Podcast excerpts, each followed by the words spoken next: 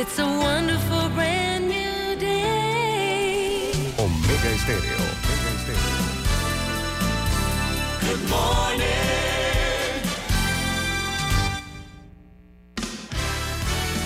La mejor franja informativa matutina inicia a partir de este momento con un análisis completo del acontecer nacional e internacional. Noticiero Omega Estéreo.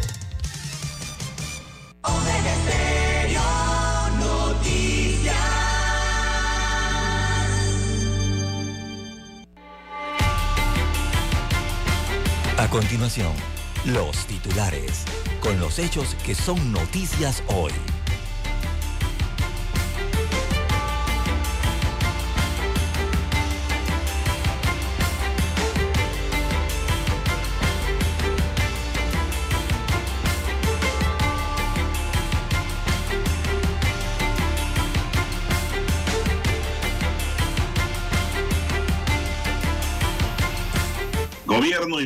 Panamá firman acuerdo por 20 años prorrogable. El gobierno y Minera Panamá acordaron el texto final del contrato de concesión por 20 años prorrogables por el mismo periodo en el que el Estado recibirá como mínimo 375 millones de dólares anuales. Tribunal Electoral inicia la inscripción para el voto adelantado Educación financiera empezará en 34 centros educativos. Es una nueva materia que en verdad debió empezar a desarrollarse en el país hace mucho tiempo. Hace mucho tiempo. Nos hemos quedado solamente con la alcancía de Sambo, pero no nos hemos puesto a la vanguardia en materia de educación financiera.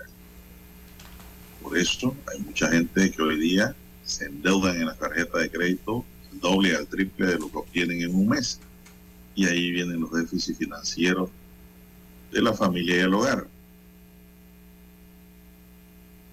También para hoy tenemos sistema educativo escolar que piensan los estudiantes, profesores y padres de familia.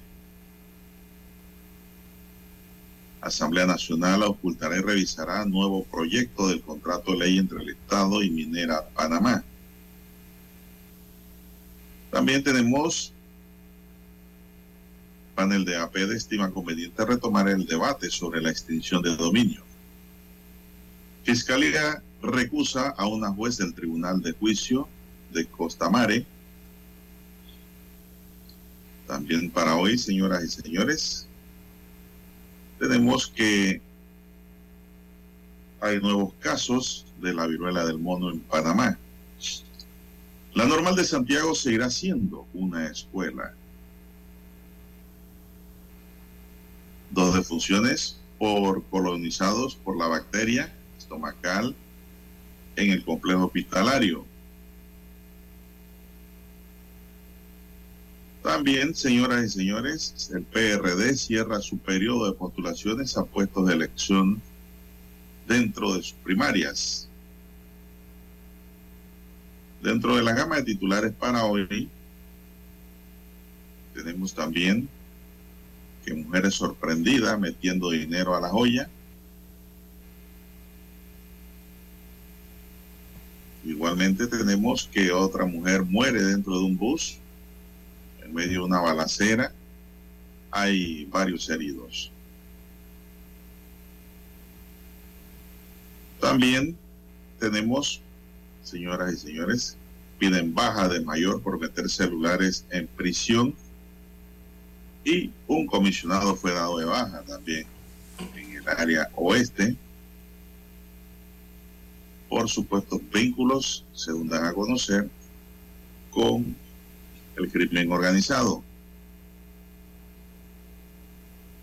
Y también tenemos para hoy, señoras y señores, pagará 20 años de prisión por asesinato de técnico de enfermería. Amigos y amigas, estos son solamente titulares. En breve regresaremos con los detalles de estas y otras noticias. Estos fueron nuestros titulares de hoy. En breve regresamos.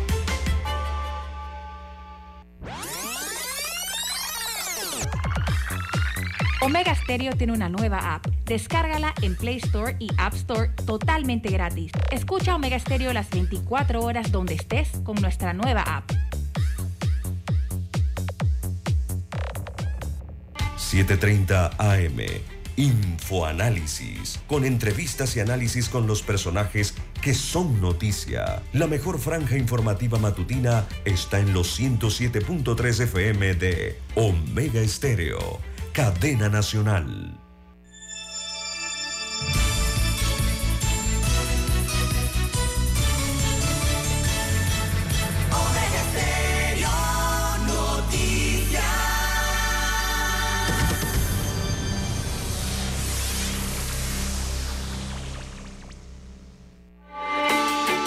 Noticiero Omega Estéreo.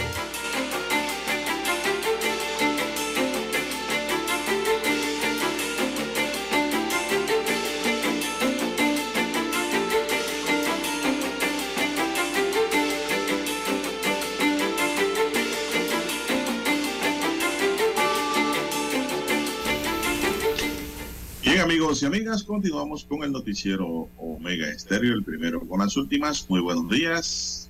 Hoy es jueves 9 de marzo del año 2023. Dani Arauz nos acompaña en el tablero de controles en la mesa informativa. Les saludamos. César Lara. Y Juan de Dios Hernández Sanjur para presentarles las noticias, los comentarios y los análisis de lo que pasa en Panamá y el mundo en dos horas de información, iniciando esta jornada como todos los días, con mucha fe y devoción, agradeciendo a Dios por esa oportunidad que nos da de poder observar y compartir un nuevo amanecer y de esta forma llegar a sus hogares, su casa, su domicilio, su residencia, acompañarles en sus vehículos, ¿verdad? en el metro, escuchando con sus audífonos, claro que sí. Ahora la tecnología ha cambiado, escuchando el app de Ministerio, gracias. En sus lugares de trabajo y donde quiera que usted se encuentre a esta hora de la madrugada, reciban los buenos días. Pedimos para todos salud, divino tesoro, seguridad y protección, sabiduría y mucha fe en Dios. Anoten mi línea de comunicación, que es el WhatsApp, es el doble seis catorce catorce cuarenta y cinco para que me puedan escribir al doble seis catorce catorce cuarenta y cinco para cualquier pregunta, consulta, tema que nos quieran enviar, noticiosos de importancia, ¿verdad? Cualquier información, ahí estamos a su entera disposición. Eh, don César Lara tiene redes sociales. Don César, ¿cuál es su cuenta? Bien, estamos en las redes sociales, en arroba César Lara R, arroba César Lara R es mi cuenta en la red social Twitter. Allí puede enviar sus mensajes, sus comentarios, denuncias, fotodenuncias, el reporte del tráfico temprano por la mañana. Recuerde arroba César Lara R en Twitter, también para Instagram si lo desea. Buenos días, eh, don Daniel, a usted, don Juan de Dios, a todos los amigos oyentes a nivel de provincias, las comarcas, eh, también el área marítima donde llegan las señales de Omega Estéreo, los que están en omegaestereo.com, cobertura a nivel mundial, los que ya nos sintonizan, se informan a través del canal 856 de Tigo Televisión pagada por cable a nivel eh, nacional, los que han activado su aplicación de Omega Estéreo, si usted no la tiene, bueno, descárguela a su dispositivo móvil, a su celular, solamente búsquenlos por nuestro nombre, Omega Estéreo. Y también los buenos días a los amigos que nos escuchan a través de Tuning Radio. ¿Cómo amanece para hoy, don Juan de Dios? Jueves 9 de marzo. Bueno, bien, veo que la semana va rápido. Está corriendo Sí. rápido. Ya caímos en el jueves, mañana es viernes, Dani. Así que pues, avanzando. Espero que estén bien ustedes también en la mesa. Don Dani, ¿verdad? Y vamos a iniciar de inmediato. Un total de 10 nuevos casos de viruela símica o viruela del mono detectados durante la semana del 1 al 8 de marzo fueron confirmados ayer por el Departamento de Epidemiología del Ministerio de Salud. Según destaca la entidad, con estos nuevos casos se elevan a 177 los contagios acumulados en todo el país, de los cuales 25 pacientes mantienen enfermedad activa y de esos 20 están cumpliendo su aislamiento en sus casas y los otros 5 en instalaciones de salud, mientras que los 152 restantes ya superaron el virus sin mayor contratiempo. A la fecha, la cifra de mujeres que han contraído el virus se mantienen en dos, mientras que la de hombres se elevó a 175, por lo cual el Ministerio de Salud reitera que la prevención es fundamental para prevenir el contagio y la propagación de esta enfermedad. Esa es la información que nos llega. El rango de edad de estos pacientes está entre los 19 y 59 años de edad. Geográficamente hablando, pues casos confirmados están en Bellavista, con mayor número, 22, San Francisco con 18, la exposición Ocaridonia con 11, Betania con 9, Tocumen ha registrado 8, Río Abajo y Guardías 7 cada uno, Parque Lefebre, Chilibre, Arnulfo, Arias Madrid y Vistalegre 5 casos de viruela del mono, Ancón, Barrio Colón, Pedregal, Pacor y Belisario Porras con 4 casos. Las Cumbres, Las Palmitas, Playa Leona, Pueblo Nuevo y 24 de diciembre, tres casos confirmados cada uno a la fecha. La región de salud, la metropolitana, Panamá Este, San Miguelito, Panamá Norte, Chiriquí, Los Santos, Veraguas, Panamá Este y Bocas del Toro figuran entre las que más casos confirmados han reportado de la viruela del mono. Prevención es la palabra aquí. Si la persona pues padece, hay 20 ahora mismo en aislamiento hay que mantenerse aislado para que propagar esta enfermedad. Si usted sale de seguro va a contagiar a otros. Y si sale de su aislamiento va a contagiar al resto de la familia. Mejor espere que pase su periodo de cuarentena y pues aliméntese bien. Y espere que pase sin contagiar. Bueno, son las 5:45 minutos, amigos y amigas, en su noticiero Mega Estéreo, el primero con las últimas. Bien, ya que hablamos del tema de salud, don Juan de Dios. Bueno, también está bajo la lupa la bioseguridad en la caja del Seguro Social, esto por el brote de la bacteria E. coli, algunos la conocen como E. coli. Bueno, eh, hay pacientes y médicos entonces que coinciden eh, en que la caja del Seguro Social debe fortalecer entonces los controles de bioseguridad para evitar brotes eh, de bacterias eh, como el de ahora, ¿no? En el que hay 49 infectados por Echerichia coli. Las eh, visitas serán restringidas, evidentemente, en la caja del Seguro Social, en sus instalaciones, por el brote de esta bacteria y E. coli, principalmente en el complejo hospitalario Arnulfo Arias Madrid. Eh, tendrán que hacer algunos operativos eh, de control, se llaman barridos, para poder detectar entonces posibles nuevos eh, contagios. Así que es la cifra que ha dado el Seguro Social. Son 49 pacientes que han resultado infectados y esto, amigos oyentes, revive los viejos fantasmas de lo ocurrido durante el año 2011 con la bacteria Klebsiella neumo, eh, neumoniae, eh, la KPC, muchos la recordarán, mejor se la decimos por las siglas, que es más eh, familiar, KPC. En aquella ocasión, con esa bacteria, alrededor de 37 eh, pacientes, se registraron 37 defunciones entre los pacientes que se encontraban hospitalizados en ese mismo complejo hospitalario, doctor Arnulfo Arias Madrid. Esto revive la preocupación eh, de los pacientes y los usuarios de las instalaciones y los servicios de la caja del Seguro Social, ahora que se revela que hay 49 pacientes infectados, pero por otro tipo de bacteria que también convive allí en los hospitales, en este caso es la bacteria E. coli, la que tiene que ver más con el estómago, problemas estomacales. Así que, bueno, eh, deben entonces evidentemente mejorarse las medidas de sanidad, eh, de higiene sobre todo en este caso, para evitar eh, estar contagiado, ser contagiado eh, por esta bacteria coli. Y también aplicar los protocolos ¿no? que se tienen para los hospitales. Los protocolos son internacionales, medidas internacionales que aplican, se aplican en todos los países, en la mayoría de los hospitales, para evitar estos brotes, que estos brotes aumenten en las instalaciones médicas. Así que así está la situación eh, hasta el momento en la instalación de la caja del Seguro Social. Tiene que venir una desinfección, entonces es importante eh, en este nosocomio. Bien, vamos a hacer la pausa. La pausa y retornamos.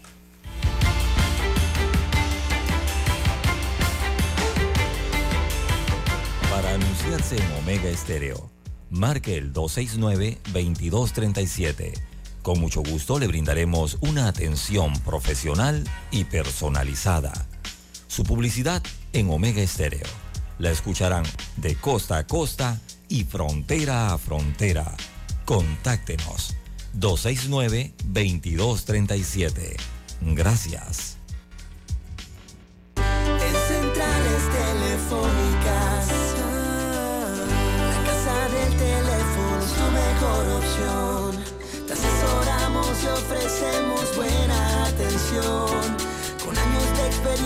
Trabajando para ti.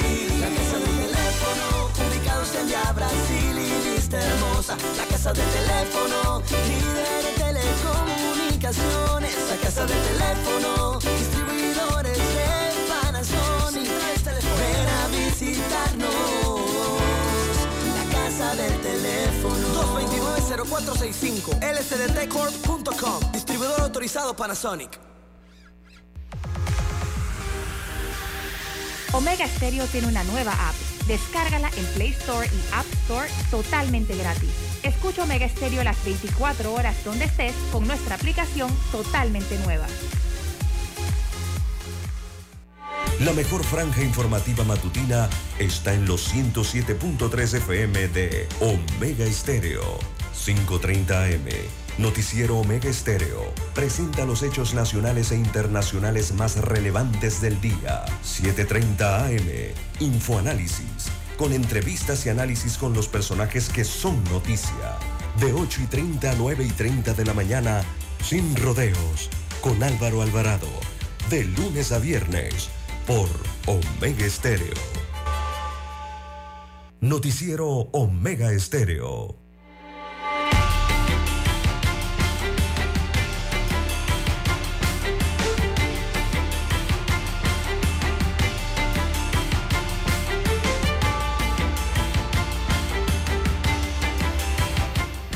Son las 5.51 minutos ya.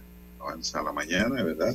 Ahí sale el amanecer la noche se despide y le da la bienvenida a la luz del día.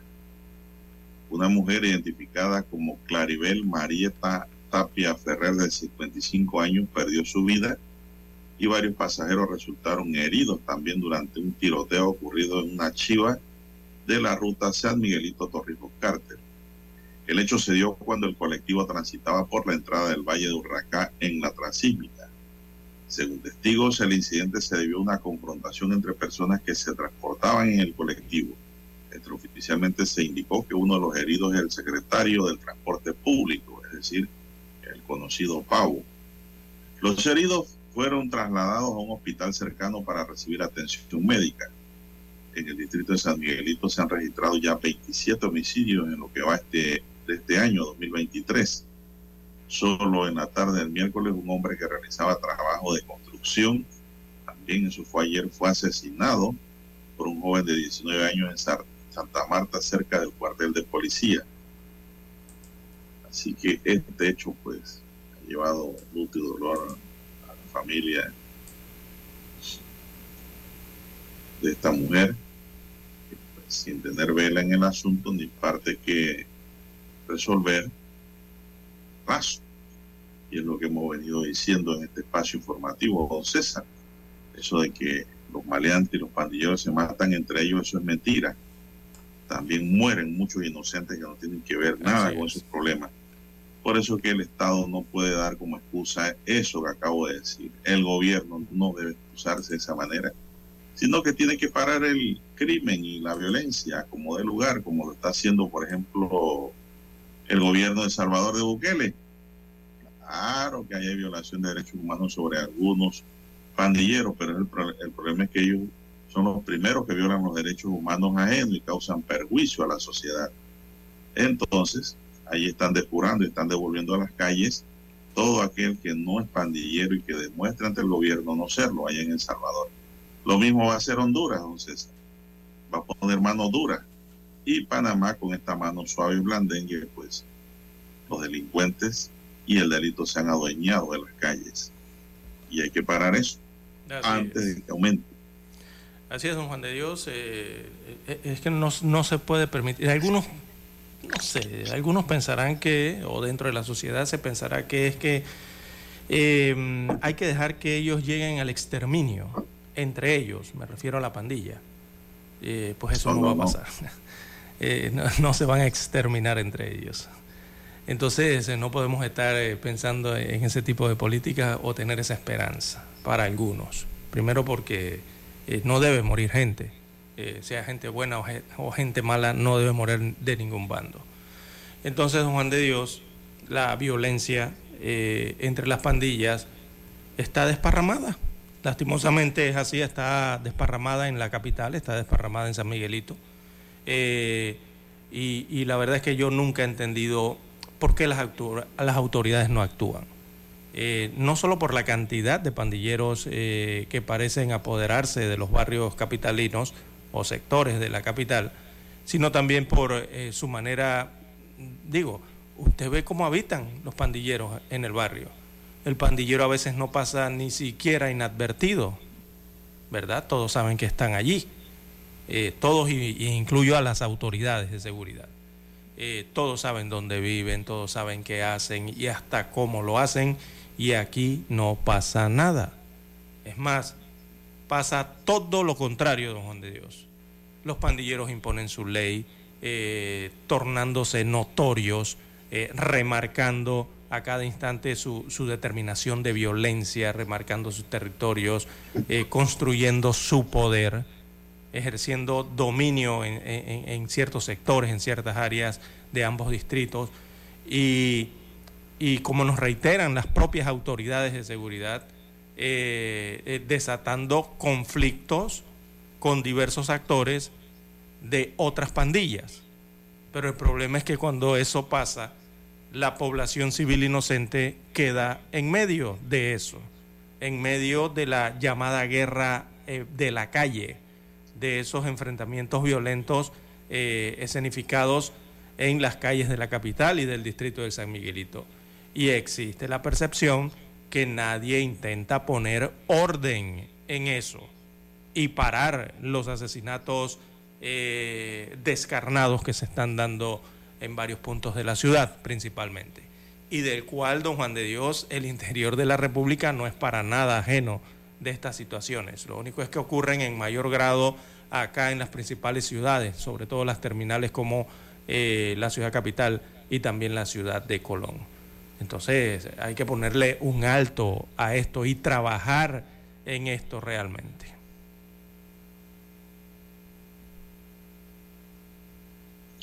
Don César, así mismo como usted lo ha pintado. Esto de excusarse de que ellos se matan entre ellos, eso no vale. Primero que desde el momento en que el gobierno como administrador del Estado, porque el Estado también lo compone la población, su territorio, y su gobierno, pues, el gobierno deja de cumplir con el mandato constitucional que le da el artículo 17. Contrato social. Que dice que el Estado está para proteger en su vida, honra y bienes a los panameños, a los asociados y a los extranjeros que estén en el territorio nacional. ¿Qué quiere decir esto? Que tienen que protegerlos, aun si fuera, don César, si fueran pandilleros y fueran lo que fueran, porque para eso está la Administración de Justicia. La Constitución por ningún lado dice, a excepción de los pandilleros y criminales que se enfrenten entre ellos. No, por ningún lado dice eso. La Constitución, Habla protección de la vida ante todo. Protección. ¿Y qué quiere decir eso? No es que la policía vaya a cuidarlo, sino que la policía tiene que reprimir el delito desarmarlo y encerrarlo, con eso los está protegiendo, ¿no? Porque no podrá uno matar al otro, ni va a morir ningún inocente que esté en medio de esos encuentros armados que se dan entre las pandillas. Allí estaría el Estado cumpliendo a través del gobierno, que es el administrador de turno, gobierno del momento estaría cumpliendo con ese rango constitucional que ordena la Carta Magna. Pero si se justifica el hecho de que entre ellos se matan y no hacemos ni pasa nada, el gobierno está cayendo en un deseferismo, está cayendo en una omisión, está dejando de cumplir su rol, y es evitar que la vida se pierda y que mucha gente muera. En eso tenemos que estar claros. eso es un decir de, ah, no, ellos se matan entre ellos. No, pero ese no es el papel del, del gobierno y sus autoridades. La seguridad pública ciudadana no tiene ni por qué actuar ni mirar de esa forma porque es pública la seguridad. Cuando hablamos de pública, eso incluye a todo mundo, maleantes y no maleantes. Exacto, porque... Al maleante hay que encerrarlo y punto, que pague y hay que rehabilitarlo también, ¿ah? no se olviden de eso. Porque esto es un fenómeno. Gente. Estos son fenómenos, son hechos que, que rompen la institucionalidad del país. Por eso, si dejamos o seguimos pensando en que se exterminen solo ellos, eh, nos estaremos equivocando, don Juan de Dios, porque pasan situaciones como la de este autobús en el Valle de Urracá. Murió una inocente en una guerra o en una disputa entre supuestamente entre dos pandillas. Entonces allí vemos, ninguno de los dos de la pandilla murieron, pero sí murió un inocente que no tenía nada que ver en ese asunto. ¿Por qué? Porque bueno, el tema que tiene que ver con la seguridad eh, que brinda el Estado. Si el Estado no actúa, don Juan de Dios, entonces lo que va a ocurrir es que comenzaremos a ver vecinos eh, cuidándose, tratando de brindarse la seguridad que no brinda el Estado. Y así eh, se comienzan a formar estos tipos de vecinos eh, en su defensa, ¿no? Y sabemos lo que ocurre al final cuando las personas se toman las armas, don Juan de Dios. Así que eso es lo que se quiere evitar o se debería evitar aquí para el país de Panamá. Bien, las seis en punto de la mañana, hora de escuchar el himno nacional.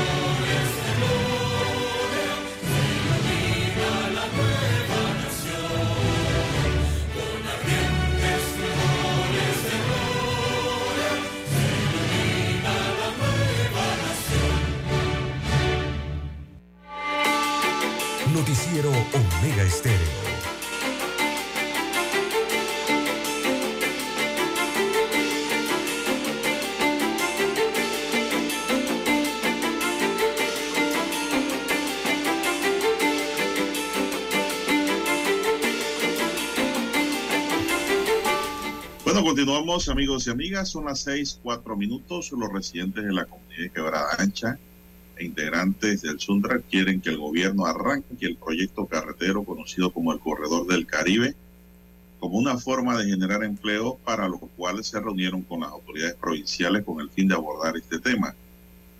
Este proyecto carretero comunicaría la transísmica y la autopista Panamá-Colón con la costa arriba de una manera más directa, sin tener que pasar por Sabanitas y Puerto Pilón para accesar directamente al distrito de Portobelo. A mí me parece excelente este proyecto. ¿ah? David Niño, dirigente del Suntran en Colón, luego de salir de la reunión con Iracema de Dey, gobernadora de la provincia, así como con el directivo del MOB regional, conocieron que el mismo está en estudio de impacto ambiental 2, que es el, de, el que da viabilidad a este proyecto, por lo que dieron un plazo hasta el 15 de marzo para tener una respuesta más contundente. Indicó el dirigente que ellos irán a la sede de Mi Ambiente de la ciudad capital para que le den respuesta de cuándo sale el estudio de impacto ambiental y que no se duerman en esos documentos en oficinas. En este mismo tópico, Carlos Sánchez, divisionario del MOP, calificó la reunión como productiva donde se dio el estatus del proyecto que se encuentra en etapa preliminar como el estudio de impacto ambiental 2 y se comprometió a agilizar con las entidades competentes para que se pueda proceder a esta aprobación y poder comunicar a la comunidad sobre el inicio de esta obra vial muy importante para desarrollar parte de Colón, César. Así es. Digo, la gente evidentemente está esperando es el detalle cuando tú anuncias, ¿no? Eh, primeras paladas, eh, primera puesta de piedra, de, bases o de piedra, ¿no? Eh, cuando anuncias órdenes de proceder. y después te quedas semanas esperando y ves que no comienza el proyecto.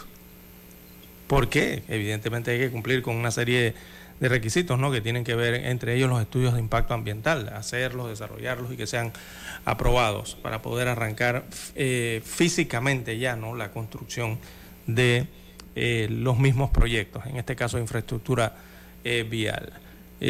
importante, este, este, este es un bypass, es como si fuera una, una circunvalación, ¿no? ya no tendrías que llegar a Sabanitas para introducirte por estas comunidades y llegar hasta María Chiquita, que se torna con una vía muy congestionada, sobre todo los fines de semana, y que se dirige a puntos eh, denominados turísticos aquí en la costa arriba de la provincia de Colón. Entrarías por quebrada eh, antes, ¿no? En la carretera eh, que conduce a Colón, mucho antes, por acá por Limón. se haría una carretera nueva desde cero por toda esta área que es hasta montañosa, don Juan de Dios para conectar entonces directo a María Chiquita. Sería un nuevo desarrollo interesante eh, para poder conectar estas poblaciones de Portobelo y sus áreas, sobre todo de playas, ¿no? que son muy gustadas y muy turísticas también. Pero bueno, eh, hay que esperar a que inicie físicamente la obra.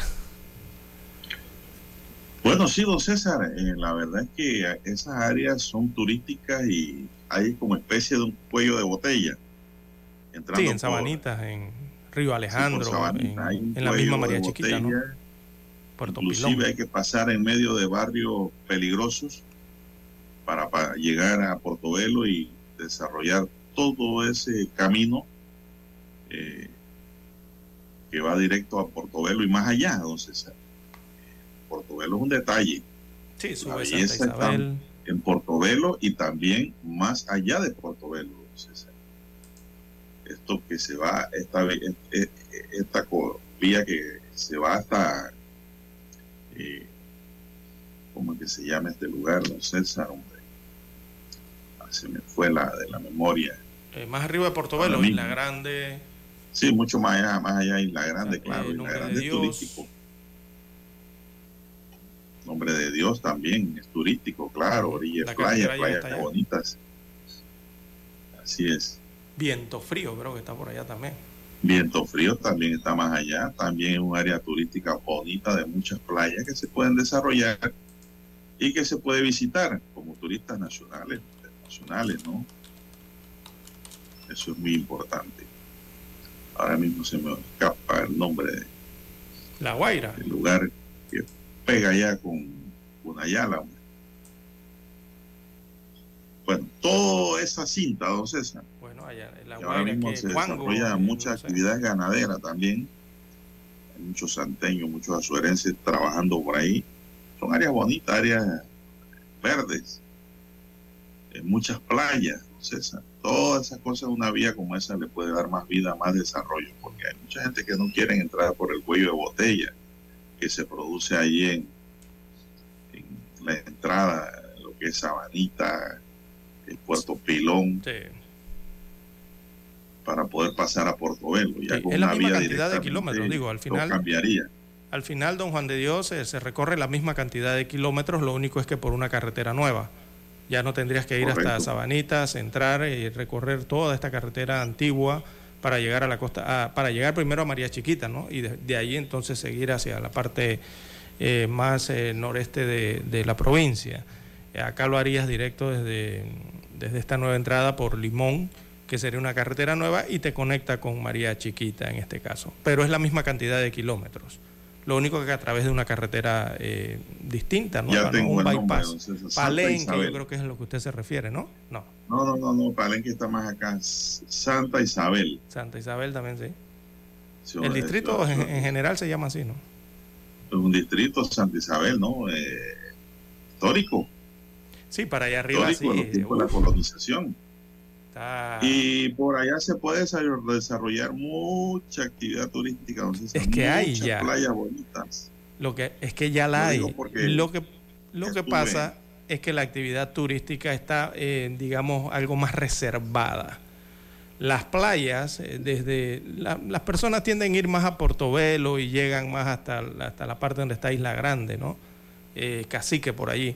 Eh, pero más hacia arriba, Don Juan de Dios, también hay desarrollo de playas y hay playas hasta más hermosas que las que uno conoce acá en el área de Portobelo y, y cuando se dirige a, Isla Grande.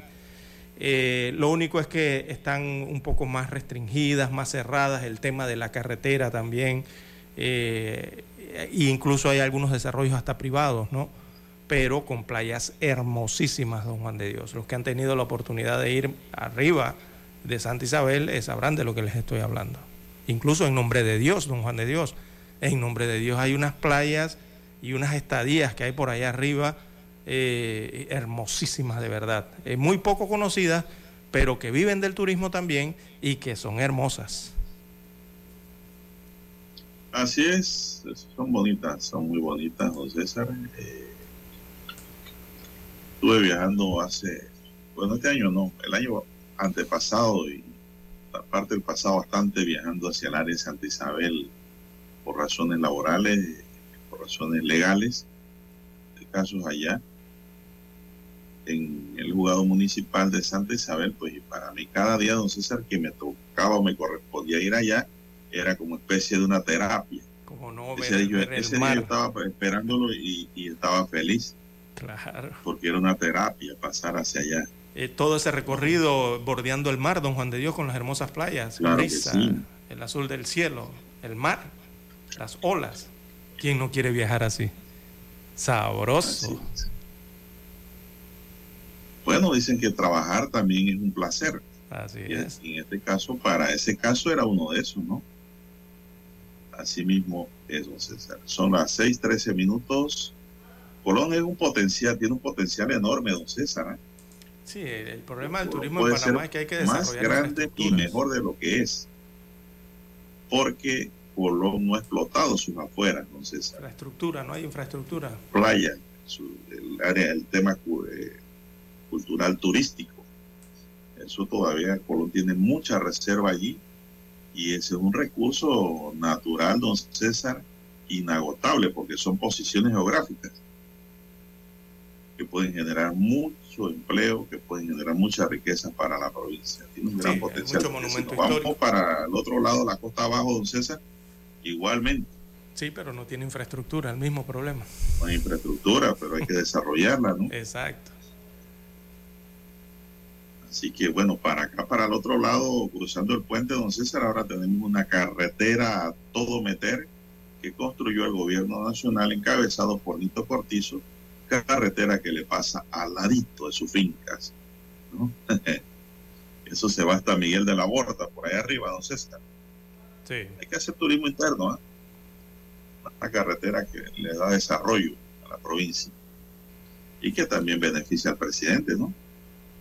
Pero no sé qué pasa en Cocle, don César, con don Gaby Carrizo, que ni siquiera hace la carretera que va hacia el Coco y la entrada al Palacio de Justicia, que está lleno de piedra y polvorín y tierra. Eso hay que hacerlo, don Gaby. Eso hay que hacerlo. Por lo menos arréglese la entrada al órgano judicial. Eso es importante, ¿cómo no?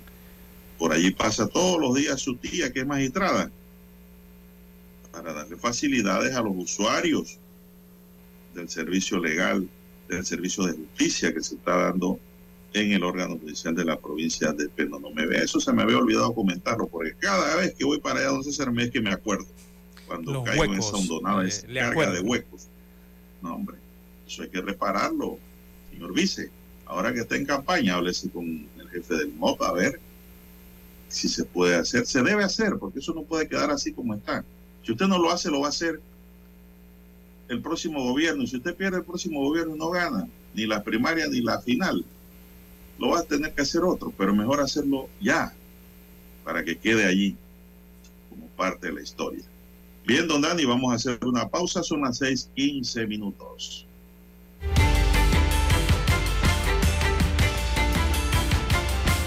La mejor franja informativa matutina está en los 107.3 FM de Omega Estéreo. 5.30 AM. Noticiero Omega Estéreo. Presenta los hechos nacionales e internacionales más relevantes del día. 7.30 AM. Infoanálisis. Con entrevistas y análisis con los personajes que son noticia. De 8 y 30 a 9 y 30 de la mañana. Sin rodeos. Con Álvaro Alvarado. De lunes a viernes. Por Omega Estéreo.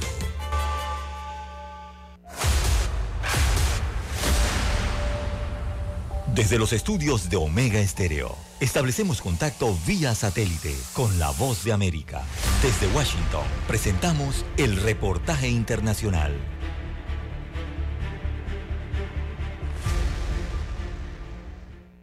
Participación de las mujeres en los parlamentos nacionales de sus países se ha incrementado y nunca ha sido tan diversa como lo es ahora, destaca un informe de la Unión Interparlamentaria, un organismo que se dedica a promover la paz a través de la diplomacia y los resultados están basados en la información recopilada en 47 países que tuvieron elecciones el año pasado. En esas encuestas observaron que las mujeres se posicionaron en un 25,8% de los lugares disponibles, representando un incremento de 2,3% desde la última vez que se realizaron elecciones. La participación activa de las mujeres en las legislaturas nacionales además le agrega matices a la política que refrescan un entorno complicado, como el caso de la diputada y escritora paraguaya Katia Mabel González, quien se volvió viral en las redes sociales luego de increpar a sus colegas parlamentarios con la letra de una de las canciones más recientes de la cantante colombiana Shakira. porque no paran de robar, porque son unos angurrientos. Y cuando se ve esta unidad, no me queda sino decirle, te felicito que bien actúas.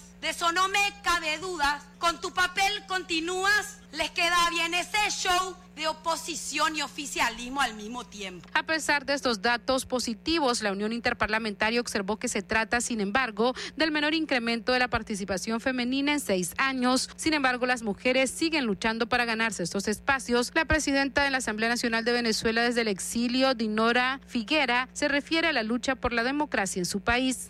Va a construir un camino que apoye todas las medidas necesarias para poder nosotros tener unas elecciones libres, democráticas, transparentes. Pero también hay otras señales alentadoras que demuestran que se están produciendo avances. Sala de redacción, Voz de América.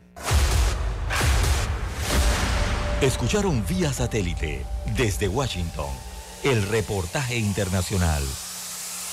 Omega Estéreo, cadena nacional. Noticiero Omega Estéreo.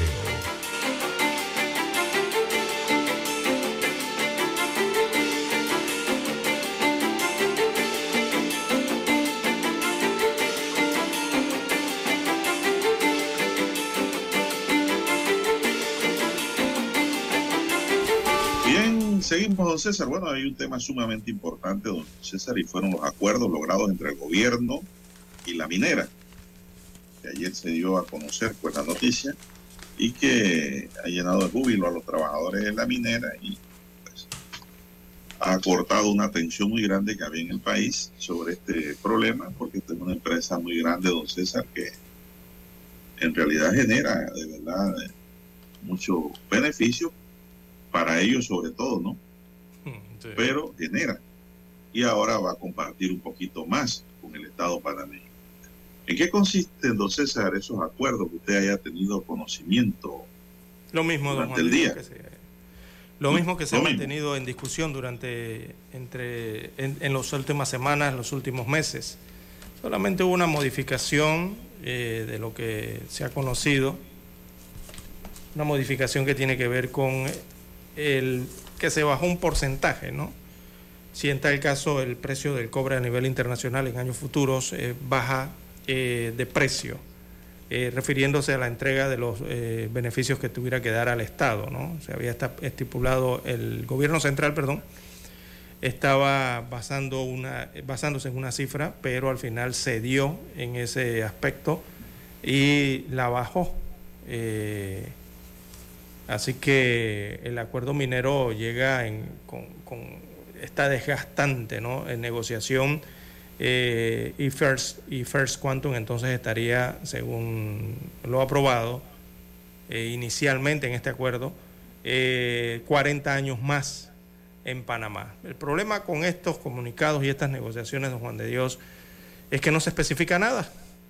Eh, el gobierno no ha especificado cómo quedaron los puntos eh, que mantuvieron estancadas las negociaciones en las últimas semanas. Ayer no explicaron nada. Eh, la empresa, por su parte, dio algunos detalles, eh, muy pocos, eh, respecto a cómo quedaron esas negociaciones. Así que, don Juan de Dios, en conciso, vamos a tratar de hacer una síntesis sobre los pagos y las protecciones, que es lo que importa. Veo en los comunicados entonces detallan parte de los términos acordados, muy pocos, eh, con el gobierno central y también por parte de la empresa canadiense. Eh, en síntesis incluyen el pago de 395 dólares correspondientes a la operación del proyecto Cobre Panamá durante el año 2022. O sea, esta es la cifra de dinero que no ha pagado, no se ha pagado, no ha ingresado a las arcas del Estado por el año 2022, o sea, del año pasado. Esto no tiene que ver ni con del 23 ni a futuro. Esta es una cifra de lo que debieron haber entregado eh, en promedio el año 2022. Así que se establece esa cifra por lo menos. Veo aquí también que se, el- se comprometen, esto sería la empresa, se compromete al pago de 375 millones de dólares durante el año 2023, o sea, durante este año, eh, incluyendo regalías entre el 12 al 16%. por ciento. Esta es la regalía movible, ¿no? de la que hablan las autoridades gubernamentales. Y también impuestos eh, corporativos y retenciones fiscales. Retenciones fiscales. Es que, es que este es el problema, don Juan de Dios, de estos comunicados y estas negociaciones, que eh, la negociación ha sido secreta, eh, los acuerdos prácticamente son secretos, o sea, eh, no, no tenemos, no hay transparencia en, en el hecho de que la información la tenga la opinión pública o la tenga la población panameña, que al final realmente es la dueña de esta mina. Esos minerales que están allí son de la República de Panamá, es de cada uno de los panameños y son los que menos tienen conocimiento de qué se ha negociado o a qué, eh, bajo qué parámetros se ha negociado. Aquí no sabemos porcentaje de nada, a excepción de dos o tres cifras que siempre da el Estado o dos o tres cifras que siempre está en disputa por parte de eh, la empresa minera. Y esto preocupa, esta, esta esto que dice de retenciones fiscales y que no digan eh, qué realmente son los impuestos ni la, y la parte fiscal que se va a atender con este acuerdo. Yo no quiero que me salgan por ahí más adelante de que continúa la temática de la deducción eh, de impuestos, ¿verdad? Eh, impuestos deducibles, como lo tenía el contrato anterior, don Juan de Dios, porque usted sabe lo que significa impuesto deducible, ¿no? O deducible del impuesto, perdón, es el término correcto, que al final eh, no quedan pagando nada, a pesar de que nos den muchas y bonitas cifras, ¿no? Al final cuando usted deduce impuestos, ¿qué pasó? Bueno, entonces eso es lo preocupante en esto, ¿no? Porque no dan las cifras. Dice, entre las protecciones eh, que logró incluir en el acuerdo o que se lograron incluir en el acuerdo, de la minera no estaría obligada a cumplir con el pago mínimo anual eh, si el precio de la libra del cobre cae por debajo de los 3 eh, dólares con 25 centésimos. En cambio, pagaría una tasa especial.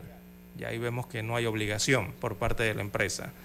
Eh, en este punto, eh, ahí es donde mm, veo que el gobierno cedió, cedió entonces a las exigencias de la empresa, eh, ya que inicialmente se hablaba o se había acordado ¿no? un precio de 2 dólares con 75 centavos, ahora se habla de 3 dólares con 25 centavos. Actualmente recordemos que el precio de, la libra del cobre supera los 4 dólares, se ha mantenido arriba siempre, 4 o 5 dólares, ¿no? Y estos serían los límites entonces para poder hacer los pagos a Panamá, si en tal caso cayera eh, la cotización del, cobre.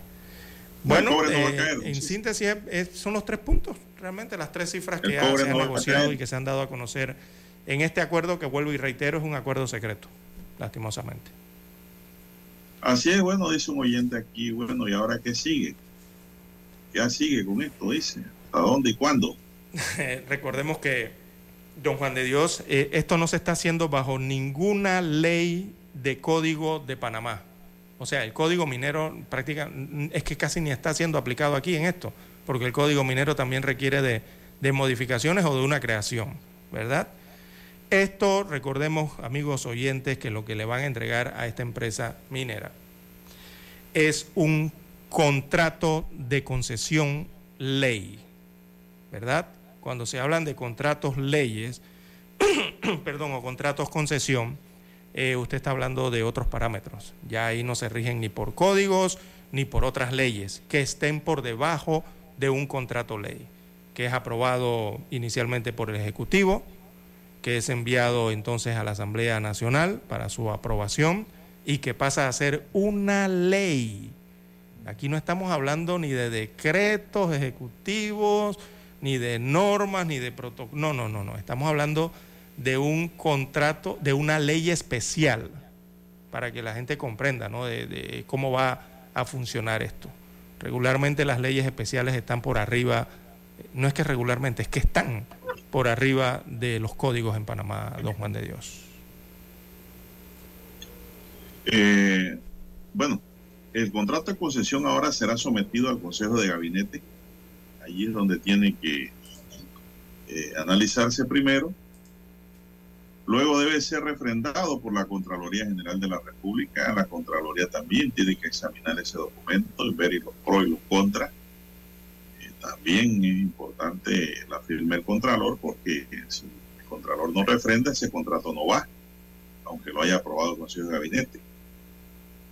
Y luego presentado a la Asamblea Nacional para su aprobación. Entonces, la Asamblea no puede modificar ese contrato. No puede modificar nada. La Asamblea bien lo aprueba o lo rechaza. Exactamente. Y por último, pues debe regresar al Ejecutivo para su sanción y promulgación en Gaceta Oficial. ¿Cuánto tiempo se llevará esto dando vuelta, don César? No sabemos. Pero es que el problema es que seguimos en el problema, en el problema original, don Juan de Dios, que nadie sabe cuál es el texto, nadie sabe qué se acordó, nadie sabe los numeritos, eh, los porcentajes, eh, nadie sabe eh, qué se está concediendo o qué no se está concediendo, si es justo o es injusto. Nadie lo sabe, don Juan de Dios, a excepción de los negociadores de uno que dos ministros del Estado y eh, un grupo de asesores o, negociadores que contrató el Estado eh, para esto. Entonces, eh, no sabemos. sabemos lo que nos dicen las cuñas, por la, la propaganda y, las cuñas publicitarias? Y algo que nos quieran decir entonces cada vez que entrevistan a algún ministro o algún negociador o algún representante de la empresa canadiense First Quantum. Bueno, don César, vamos a hacer una pausa. Hay muchos temas que comentar aquí, pero vamos a la pausa. Omega Estéreo, cadena nacional. Para anunciarse en Omega Estéreo, marque el 269-2237. Con mucho gusto le brindaremos una atención profesional y personalizada. Su publicidad en Omega Estéreo. La escucharán de costa a costa y frontera a frontera.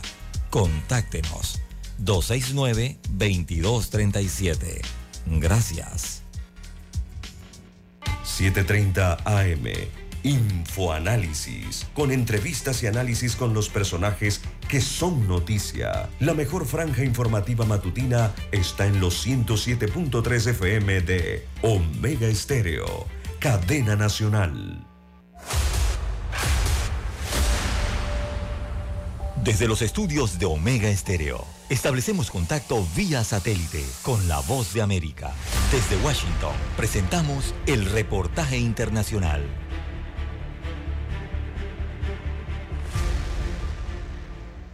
El secretario general de las Naciones Unidas, Antonio Guterres, visita Kiev. Se reunió con el mandatario Volodymyr Zelensky con el objetivo de buscar soluciones que aseguren una paz justa, según ha dicho el representante de la ONU en una conferencia de prensa conjunta en la capital ucraniana. Seguimos trabajando arduamente para mitigar el impacto del conflicto que está. Esta es la tercera ocasión en la que Guterres visita el país invadido desde el 24 de febrero de 2022 y, entre otras cuestiones, ha abordado la extensión del acuerdo del grano entre Rusia y Ucrania, un pacto que permite la exportación de cereales de los campos de Ucrania a través de un corredor seguro en el Mar Negro. Además, Guterres recalcó la importancia de las exportaciones ucranianas y rusas de alimentos y fertilizantes a fin de evitar una crisis alimentaria mundial. Paralelamente, en el campo de batalla, el líder del grupo mercenario ruso Wagner aseguró que sus miembros habían tomado el control total de la parte oriental de la ciudad ucraniana de Bakhmut, donde se libra una intensa batalla entre ambos bandos. En caso de confirmarse, las fuerzas rusas ahora controlarían casi la mitad de esta pequeña pero estratégica ciudad en su costoso afán de asegurar su primera gran victoria en varios meses. En tanto, parece que las líneas defensivas ucranianas siguen su táctica de generar tantas bajas en el frente ruso como sea posible, mientras el secretario general de la OTAN, Jens Stoltenberg, alertó que podrían caer ante el ejército invasor en los próximos días. Judith Martín Rodríguez, Voz de América. Escucharon vía satélite desde Washington el reportaje internacional. Noticiero Omega Estéreo. Las noticias impresas en tinta sobre papel. Con ustedes. Escuchando el periódico. Los titulares de las primeras planas de los diarios estándares de circulación en Panamá.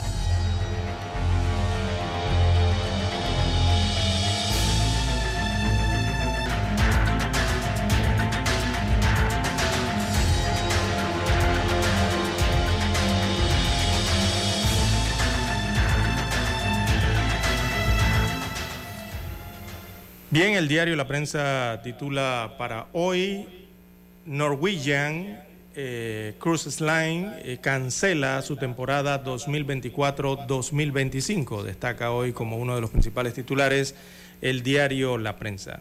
Es un tema de turismo, destaca la información que la naviera Norwegian eh, Cruises Line eliminó de su sistema de reserva de cruceros las salidas programadas para la temporada 2024 y 2025 desde las terminales de Amador y también la terminal de Colón.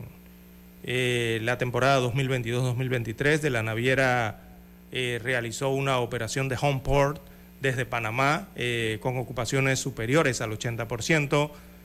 incluso en algunas salidas el barco partió a su máxima capacidad destacan los representantes aquí en la República de Panamá de esta empresa eh, escandinava. Eh, aunque Norwegian eh, no ha dado explicaciones públicas, hay muchos reclamos de navieras por la gestión de Panamá a los cruceros. Así que la decisión representará un duro golpe para el turista panameño que todavía no se recupera de las pérdidas por la pandemia.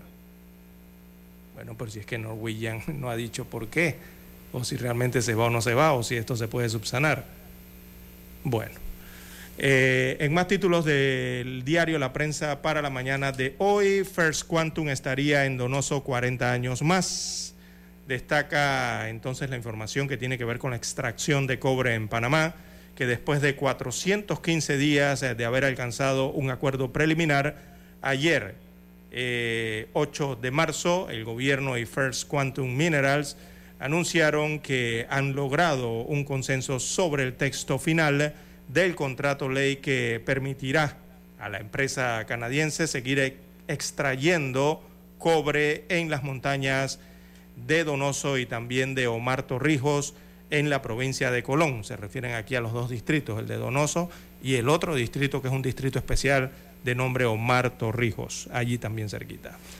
Eh, bien, el gobierno no especificó cómo quedaron los puntos eh, que mantuvieron estancadas las negociaciones en las últimas semanas. La empresa eh, canadiense dio algunas pinceladas de lo que se estaría acordando finalmente.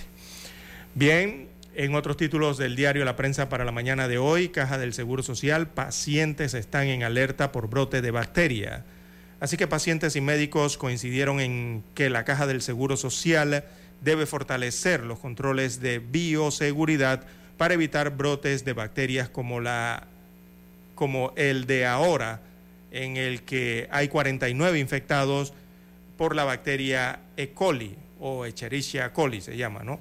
Las visitas estarán restringidas, destaca el diario La Prensa para la mañana de hoy. También Corte niega amparo de garantías a 304 ediles. Este es el tema que tiene que ver con las licencias, ¿verdad? Que se viene, que ha generado mucha polémica en los últimos meses. Así que la Corte Suprema de Justicia de la República de Panamá echó para, por tierra, echó por tierra la esperanza de los gobiernos eh, locales de que se les permita nuevamente cobrar por licencias con sueldo. Esto luego de que la Corte rechazó entonces un amparo de garantías en un fallo con la ponencia del magistrado Olmedo Arrocha y respaldada, eh, eh, respaldaría entonces la decisión asumida por la Contraloría General de la República que mediante una circular suspendió las licencias eh, con sueldo a alcaldes y representantes de corregimiento. También para hoy el diario La Prensa titula en la sección de Panorama, veamos la página 2A, eh, panameño crea vendaje electrónico. Así mismo como lo oye, don Dani, vendaje electrónico. Hay que probarlo. También eh, Tribunal Electoral eh, pone en marcha voto adelantado. En la sección Vivir Más desarrollan el reportaje Oscar, disentimiento en clave irlandesa, destaca aquí este reporte. En la plana de deportes, bueno, Panamá gana eh, y hoy se mide a Cuba en el clásico de béisbol. Tremendo partido el día de ayer con choque de jardineros incluido y todo, ¿no? Pero bueno, eh, fue un buen partido en el que ganó Panamá a China Taipei.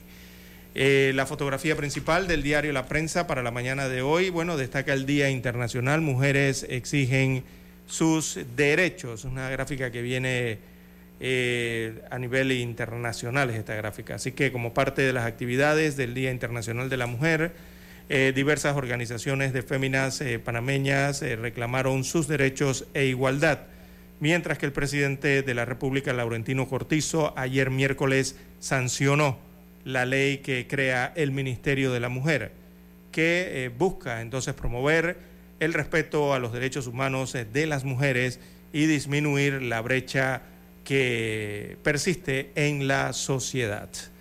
Es lo que versa entonces eh, el pie de foto de la gráfica principal en portada del diario La Prensa. Pasamos ahora a describir eh, los títulos que tiene en primera plana el diario La Estrella de Panamá. Bueno, la estrella para hoy nos dice, gobierno y minera Panamá firman acuerdo por 20 años prorrogable. El gobierno y la empresa minera Panamá, filial de la canadiense First Quantum Minerals, lograron un acuerdo que garantiza el pago mínimo anual al Estado de 375 millones de dólares. El 50% de los ingresos anuales será para el programa de invalidez, vejez y muerte de la Caja de Seguro Social y 20% para reajuste de las pensiones. El presidente Laurentino Cortizo se reunió con el CEO de First Quantum, Tristan Pascal. Voto adelantado, las inscripciones serán hasta diciembre, desde el pasado 6 de marzo y hasta el 15 de diciembre próximo es el periodo para que los panameños residentes en el extranjero se inscriban para votar por adelantado y escoger al presidente de la República. Educación financiera empezará en 34 centros educativos del país. Una conmemoración, varios reclamos. El 8 de marzo se conmemora el Día Internacional de la Mujer y en Panamá, como en muchos otros países, las mujeres marcharon más que para festejar, para reclamar por las desigualdades que enfrentan. En respaldo, la Central General de Trabajadores presentó una iniciativa legislativa que busca garantizar trabajo a las más de 90 mil desempleadas. Ocho perredistas aspiran a la candidatura oficialista por la presidencia de la República en las primarias. Ellas hablan un relato sobre la violencia, ellas hablan, es un film basado en la historia de una comunidad religiosa donde las mujeres sufren violaciones y abusos sexuales. Esto es un reporte sobre cine. Trabajos no remunerados y el Día de la Mujer, la socióloga Juana Camargo analiza las realidades que enfrentan las mujeres, específicamente las que se responsabilizan por las labores de la casa, que es un trabajo no remunerado y que tiene un costo importante para pues aportar una enorme cantidad de riqueza que no se cuantifica. Asimismo es, es un valor incuantificable. Las labores del hogar, la madre que le dedica mucho tiempo al hogar y a los hijos, eso no tiene precio, para que sepan. Bien, señoras y señores, estos son los titulares para el día de hoy del diario La Estrella de Panamá y concluimos así con la lectura de los titulares de la fecha. Hasta aquí, escuchando el periódico. Las noticias de primera plana, impresas en tinta sobre papel.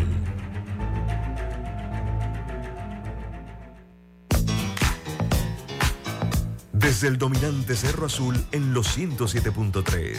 107.3. Continúa por el majestuoso Cerro Canajagua en los 107.5 para provincias centrales. Hasta el imponente Volcán Barú. En los 107.3.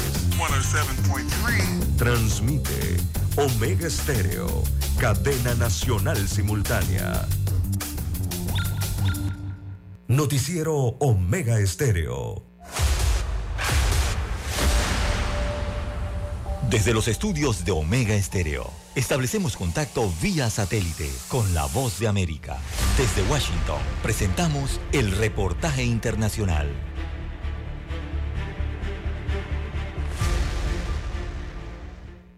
El gobierno de Estados Unidos estaría nuevamente considerando la detención de familias que cruzan ilegalmente las fronteras a tiempo de prepararse para levantar las restricciones impuestas por el título 42 a consecuencia de la pandemia del COVID-19. Esta medida se convertiría en un cambio importante después de que a finales de 2021 los funcionarios dejaran de retener a las familias en los centros de detención. Los funcionarios de Seguridad Nacional están trabajando en la forma de manejar un aumento esperado de migrantes en la frontera una vez que se levante en mayo estas restricciones que han estado vigentes desde 2020. La secretaria de prensa de la Casa Blanca, Karine Jean-Pierre, se negó a comentar sobre lo que calificó como rumores de que la política estaba bajo consideración. No digo que lo sea, no digo que no lo sea, dijo y agregó.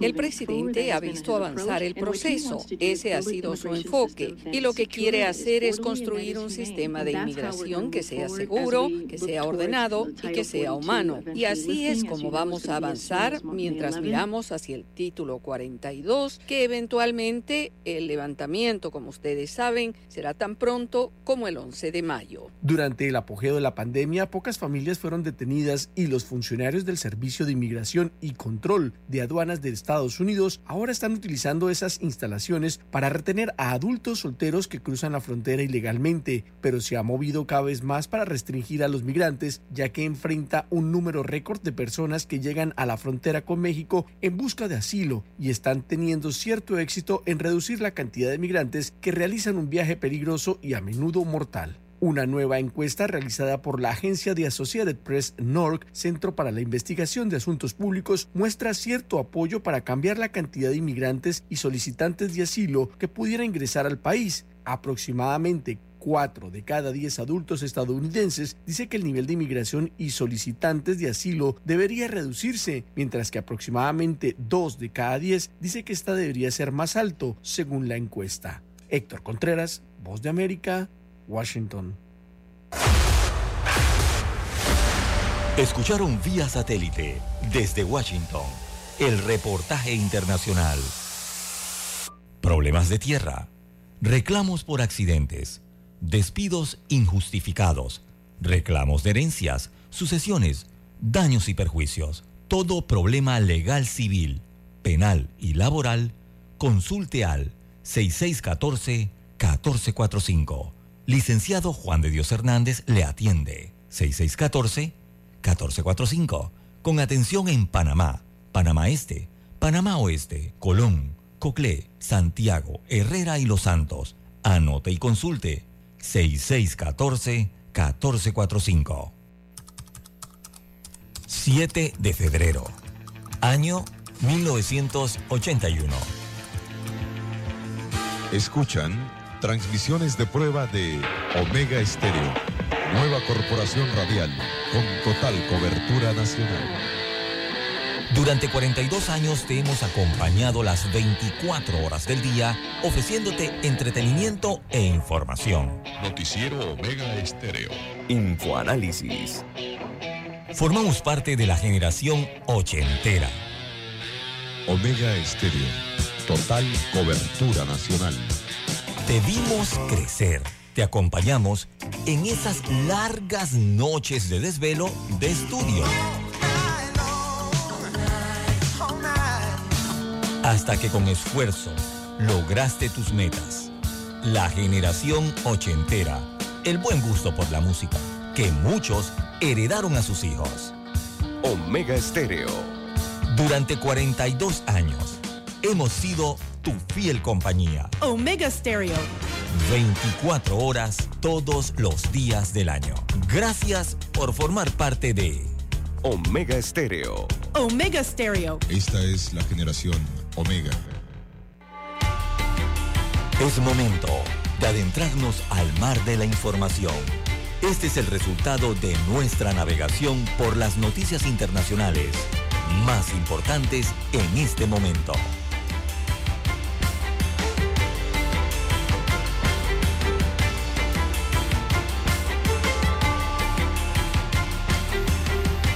Bueno, ya son las 6:47 minutos. Avanza la mañana, señoras y señores. Conduzca con mucho cuidado. Los accidentes están a la orden del día y el peligro acecha. Más de 80 misiles ha tirado Rusia durante toda la noche, amanecer hoy, a Ucrania.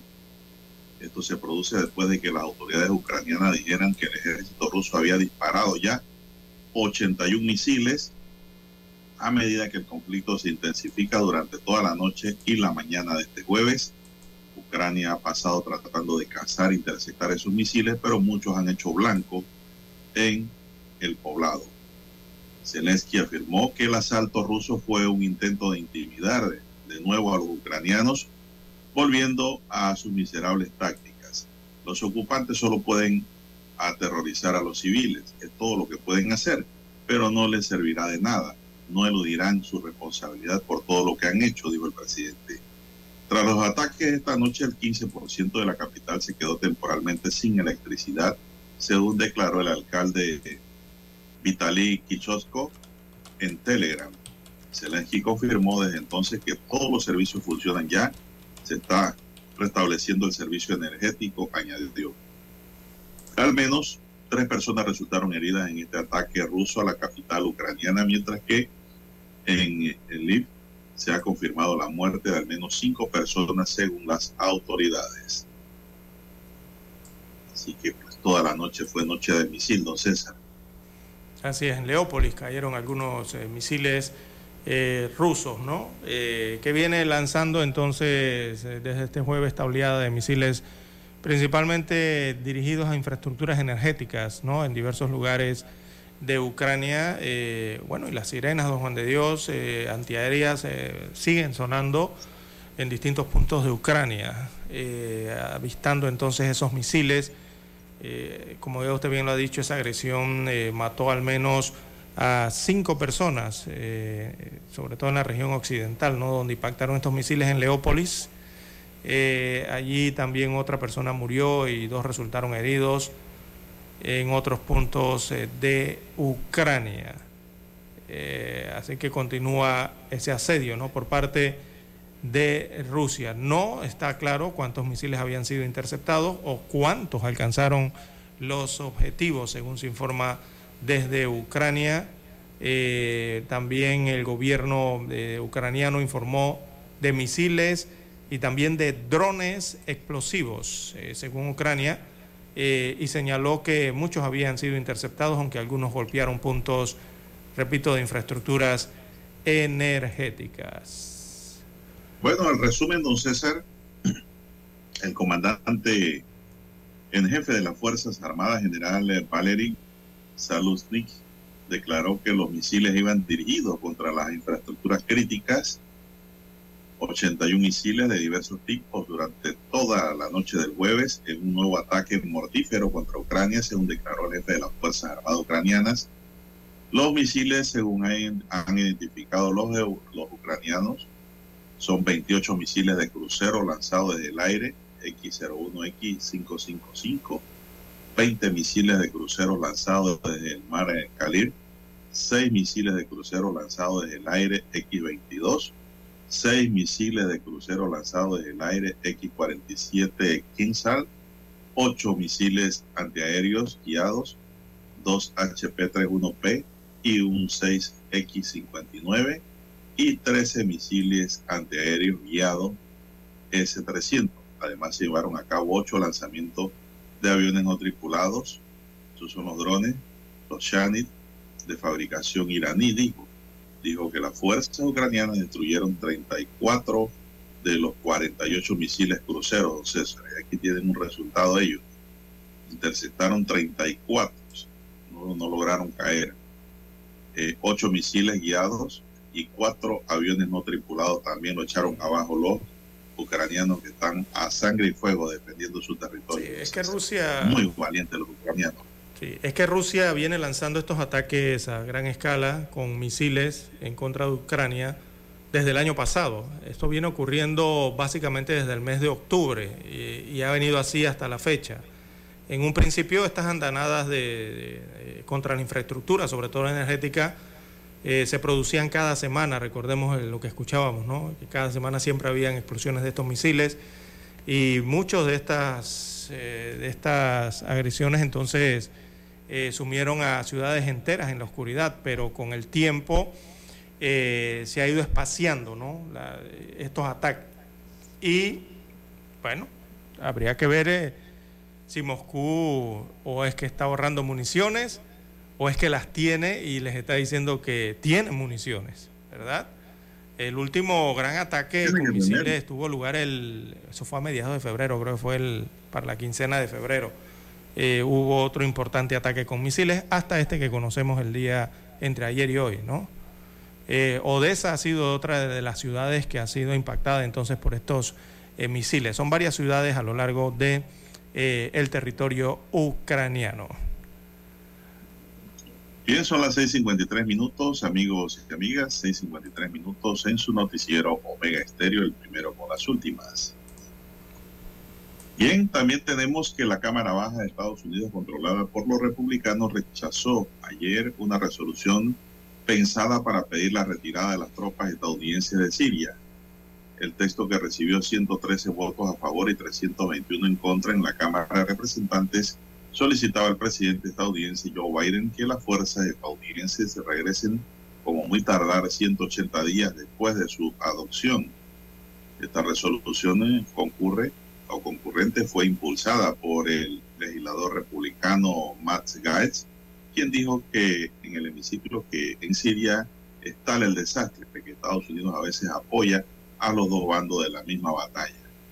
Hemos hecho mucho por los kurdos, podemos querer a los kurdos, pero esto no es una boda hasta que la muerte nos separe, apuntó el congresista que criticó que se pongan vidas estadounidenses en peligro con la presencia militar del país allí. En caso de haber sido aprobado el texto, hubiera tenido que pasar la aprobación del Senado, donde los demócratas que ahora tienen el control y como petición al mandatario estadounidense tenía un poder limitado. Eh, el diario The New York Times recordó que Estados Unidos tiene todavía unos 900 efectivos en Siria que trabajan junto a combatientes kurdos para asegurarse que no hay un resurgimiento de esa organización yihadista en el país. 6.55 minutos.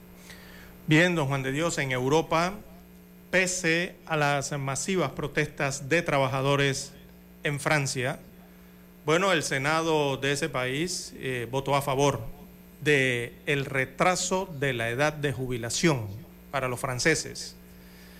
Así que esto ocurrió la noche de ayer, eh, don Juan de Dios. Eh, el Senado francés, gracias a la mayoría de derecha de la Cámara Alta, votó en la noche del miércoles al jueves el retraso de la edad mínima de jubilación de 62 años a 64 años de edad. El principal punto entonces de la reforma de las pensiones del presidente Emmanuel Macron ahí en Francia. Pasada la medianoche, 201 eh, senadores se pronunciaron a favor del que ya es el conocido artículo 7 del proyecto de ley que aumenta en dos años la edad a la que los franceses tendrán que esperar para poder hacer valer sus derechos de jubilación, mientras que 115 eh, senadores se pronunciaron en contra y 29 se abstuvieron. Eh, el voto se produjo al término de una contienda parlamentaria de una quincena de horas que, eh, sobre ese artículo, ¿no? el artículo 7. Eh, con la izquierda, que había entonces presentado ciertas enmiendas para obstruir el debate, y la derecha, por su parte, recurrió a un, digamos, dispositivo excepcional que permite entonces saltárselas.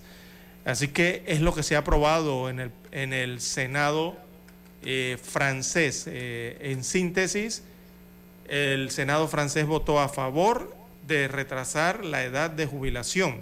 O sea, ya no sería a los 62 años, eh, como es actualmente, sino que sería a los 64 años de edad. Ahora bien, esto es la primera etapa de la aprobación de este proyecto de ley. Recordemos que allá tienen Cámara Alta todavía tienen que ir a, la, a las otras cámaras, ¿no? Eh, tienen que, falta la, fase eh, de conciliación entre las dos cámaras parlamentarias eh, francesas para poder que esto sea aprobado de forma total. Bueno, es el primer paso que han dado en Francia para, acá lo entenderíamos como aumentar la edad de jubilación. Ellos se jubilaban a los 62, pero este proyecto de ley habla de jubilarse a los 64 años de edad, sería un aumento, ¿no? Esto a pesar de las protestas, eh, grandes protestas que se han registrado en Francia en las últimas semanas, eh, también a inicios de semana que hubo una importante de más de un millón eh, de personas. Por lo menos Macron salvó ese escollo de esas protestas masivas organizadas en las calles que reunían a todos los sindicatos en una unión em, eh, inusual, ¿no? En Francia, ¿no? No es común ver a, los sindicatos unidos en algo. eh, pero sí se reunieron entonces y de forma inaudita ¿no? en Francia para oponerse a este proyecto de la ampliación de las jubilaciones. Bueno, eso no acaba, don César, porque el gobierno echó hacia adelante. Exacto. No reversó, no reculó. Falta la otra parte, y esto, Eso, eso no, no termina ya, porque el gobierno no ha echado hacia atrás. Al contrario, avanzó. Y esto, pues, con, contradice las aspiraciones obreriles de Francia. Y la cosa se seguirá poniendo fea ahí. Sí, eso va a complicar un poco la, digo, además del tema de la jubilación en la vida cotidiana, ¿no? Para estos días en Francia.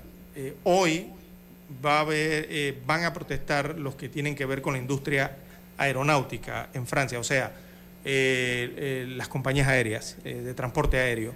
Entonces va a haber una reducción importante de vuelos en los aeropuertos principales de Francia, el Charles de Gaulle y también el aeropuerto de Orly, ¿no? que son los principales aeropuertos en París. Y también eso se va a extender a diversos aeropuertos en Toulouse, Niza, Lyon, Burdeos, bueno, los principales aeropuertos de Francia. Así que va a complicar un poco la situación eh, eh, cotidiana en Francia esta aprobación hecha ayer para aumentar la edad de jubilación a los franceses. Vamos a la pausa, vamos a Washington y regresamos con más noticias.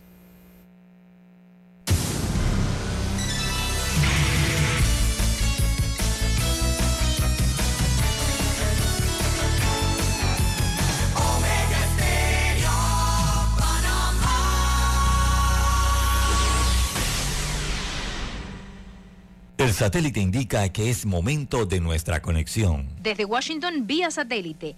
Y para Omega Estéreo de Panamá, buenos días, América. Buenos días, América. Vía satélite. Desde Washington.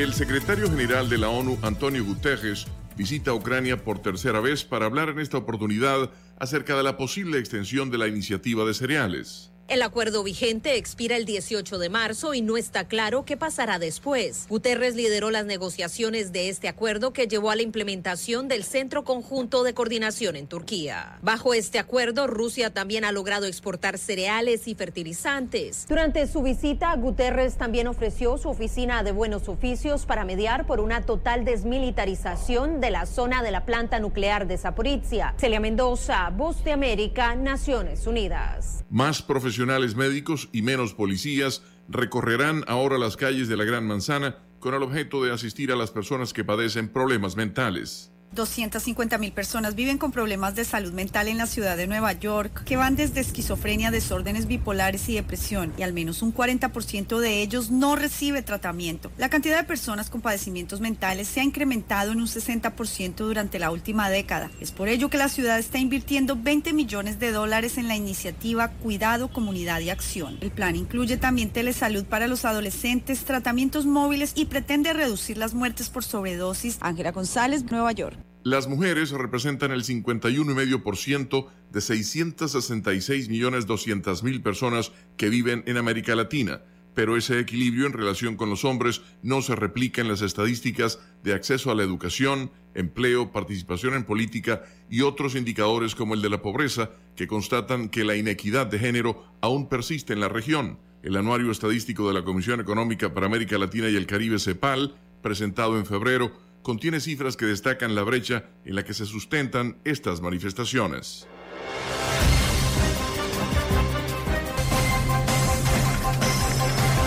El Departamento de Justicia de Estados Unidos concluyó que la policía de Louisville, Kentucky, ha mantenido un patrón de violaciones de derechos constitucionales tras una investigación en torno a la muerte de Breonna Taylor a manos de agentes del orden. La Reserva Federal anticipa que en su próxima reunión podría determinar un alza de medio punto en las tasas de interés y que es probable que las previsiones actualizadas de las autoridades monetarias presenten un punto máximo para los tipos de encima del 5,1% de sus últimas proyecciones en diciembre. El presidente de la Reserva Federal, Jerome Powell, compareció ante el panel bancario del Senado para presentar el informe semianual de la economía y anticipó los elementos clave y destacó, nada en los datos sugiere que hayamos soportado demasiado las tasas. De hecho, sugirió que aún nos queda trabajo por hacer y añadió. Nuestras acciones políticas están guiadas por nuestro doble mandato de promover el máximo empleo y precios estables. La economía no funciona para nadie en particular sin estabilidad de precios no lograremos un periodo sostenido de condiciones del mercado laboral que beneficien a todos, dijo. Tim Doy de SGH Macros Advisor dijo que estas declaraciones sientan las bases para que la Reserva Federal siga subiendo las tasas hasta tocar el 6% e induzca una recesión por el camino. Powell no abrió la puerta a una subida de tasas de 50 puntos básicos sin tener la intención de seguir adelante con este resultado en la reunión de marzo. Solo unos datos sorprendentemente débiles impedirían este resultado ahora, dijo el experto. El último informe mensual del Departamento de Trabajo, publicado pocos días después de que la Fed anunciara su menor alza de tasas en un año, mostró un aumento de más de medio millón de puestos de trabajo en enero, aunque la ralentización del crecimiento de los salarios por ahora atenuó las preocupaciones por el impacto de la inflación. Los economistas estiman que en febrero se añadieron 203 mil puestos, un aumento significativo, pero también esperan que el crecimiento medio de los salarios por ahora vuelva al 4,8% registrado en diciembre. En tanto, hay estimaciones que son aún preliminares, pero los economistas prevén que las ventas minoristas, que desbordaron las expectativas al aumentar un 3% en enero, se redujeron a una alza del 0,2% en febrero. No está claro que el nivel de ventas al por menor se considera suficientemente bueno para la Reserva Federal. Héctor Contreras, Voz de América, Washington. Desde Washington vía satélite y para Omega Estéreo de Panamá hemos presentado Buenos Días América. Buenos días, América. Vía satélite. Desde Washington. Noticiero Omega Estéreo.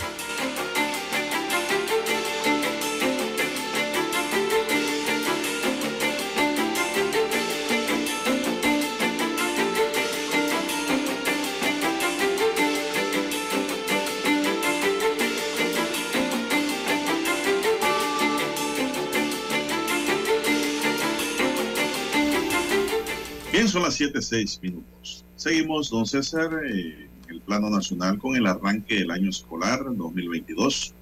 El Ministerio de Educación iniciará las primeras fases de implementación de la recién aprobada ley que establece la enseñanza obligatoria de la educación financiera en los centros educativos oficiales y particulares. César Castillo, subdirector general de Educación, sostuvo que la ley 374 dicta que las clases deben ser impartidas a nivel primario, premedia y media, por lo que adelantó que en este año escolar progresivamente habrá 34 centros educativos a nivel primaria que iniciarán clases de educación financiera en una prueba piloto que el Meduca se encuentra trabajando con instituciones públicas y otras organizaciones.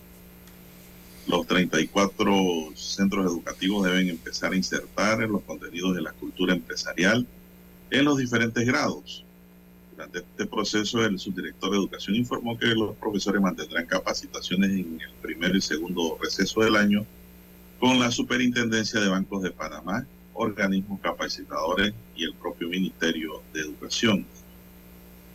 La ley establece la enseñanza financiera para promover el conocimiento en áreas temáticas como el ahorro, el acceso a la información como base de la toma de decisiones económicas en todas las etapas de la vida, desde la juventud hasta la jubilación de César.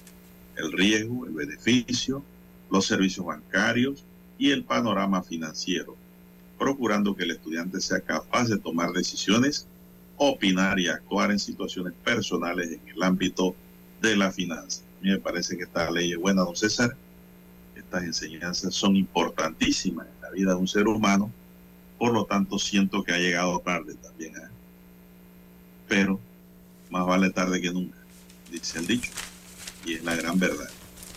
Eh, el niño aquí en Panamá se le enseña a gastar, don César, Sí. y no a ahorrar, y a saber comprar, y prever los efectos de una transacción, de una compra. a, cuidar el dinero, don Juan de Dios, sobre todo a cuidarlo. El manejo. Administrarlo correctamente, ¿no?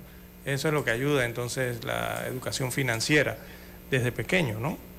Eh, y que es importante y que nunca, por lo menos a nosotros, ni a usted ni a mí, nos dieron de eso, de esa educación, don Juan de Dios. ¿Qué va? Nosotros, aprendimos ya.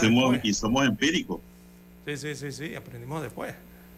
Eh, bueno, ya muchas escuelas incluso dan hasta contabilidad, ¿no? Eh, en, diversos, en, diversos cursos, sean de ciencia o sean de, letras, ¿verdad? De ciencias humanas, ¿no?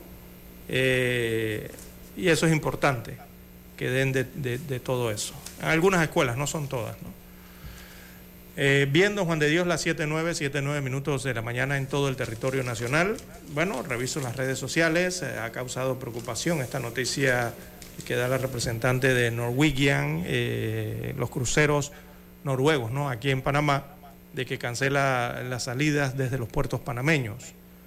Esto causa preocupación y en diversos sentidos, principalmente en la parte que tiene que ver con el desarrollo económico, ¿no?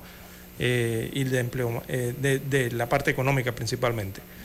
Em, veo el diario La Prensa, la página 2B el día de hoy, versa eh, esta temática y dice que la naviera Norwegian Cruises Line canceló su operación de Homeport para los años 2024 y 2025, saliendo de las terminales de Amador, y también de las terminales de Colón.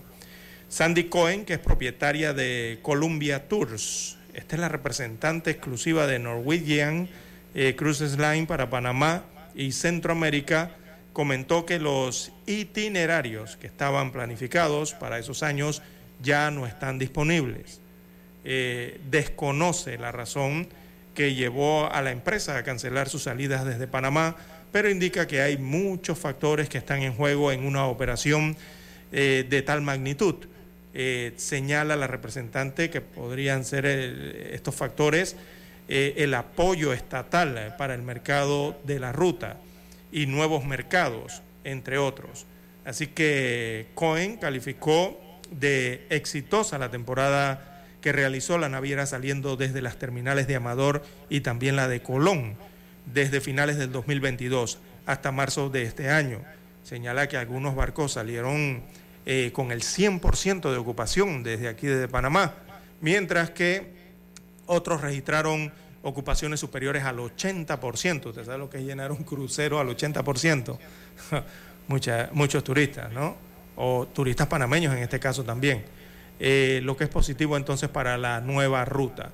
Así que el 3 de diciembre del 2022 los 1.800 pasajeros que abordarían el crucero de Norwegian eh, Jewel eh, tardaron más de siete horas en realizar el proceso de abordaje. Oh, ¿por qué tanto tiempo? Debido a la falta de organización por parte de las entidades del Estado responsables de facilitar este proceso. Así que Cohen indicó que el abordaje los abordajes posteriores al 3 de diciembre se ejecutaron con normalidad, luego que la administración del puerto de Amador se hizo responsable del proceso.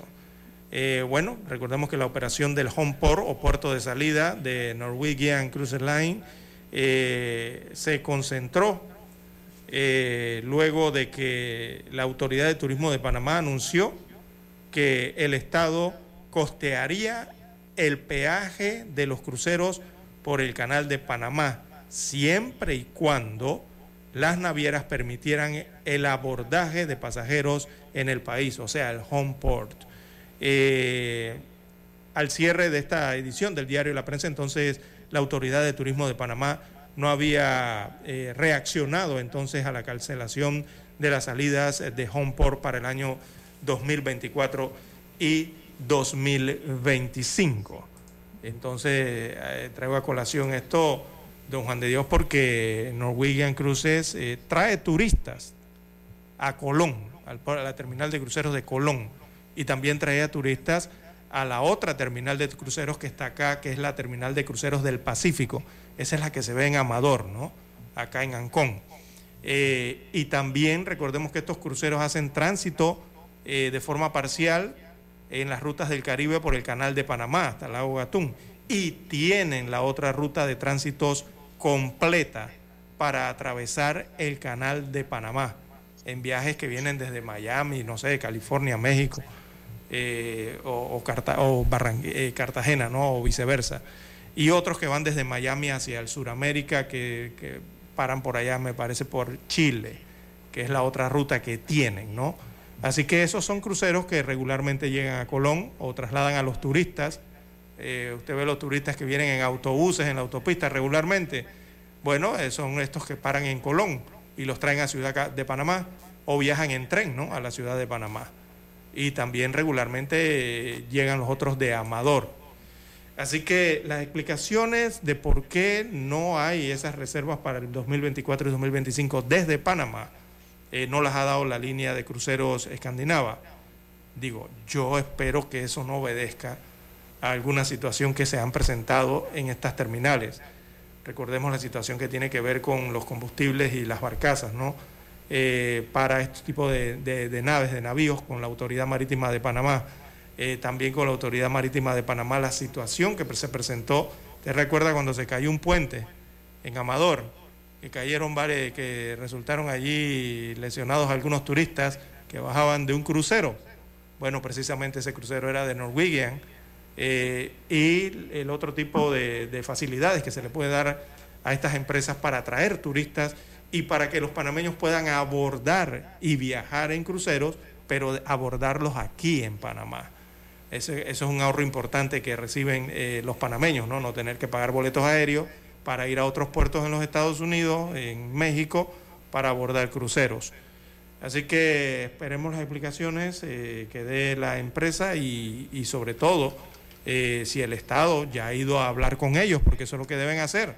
Oiga, hoy a primera hora eh, ir a hablar con la empresa, que no se vayan del país, porque eso genera economía al final de, de toda la ruta, ¿no?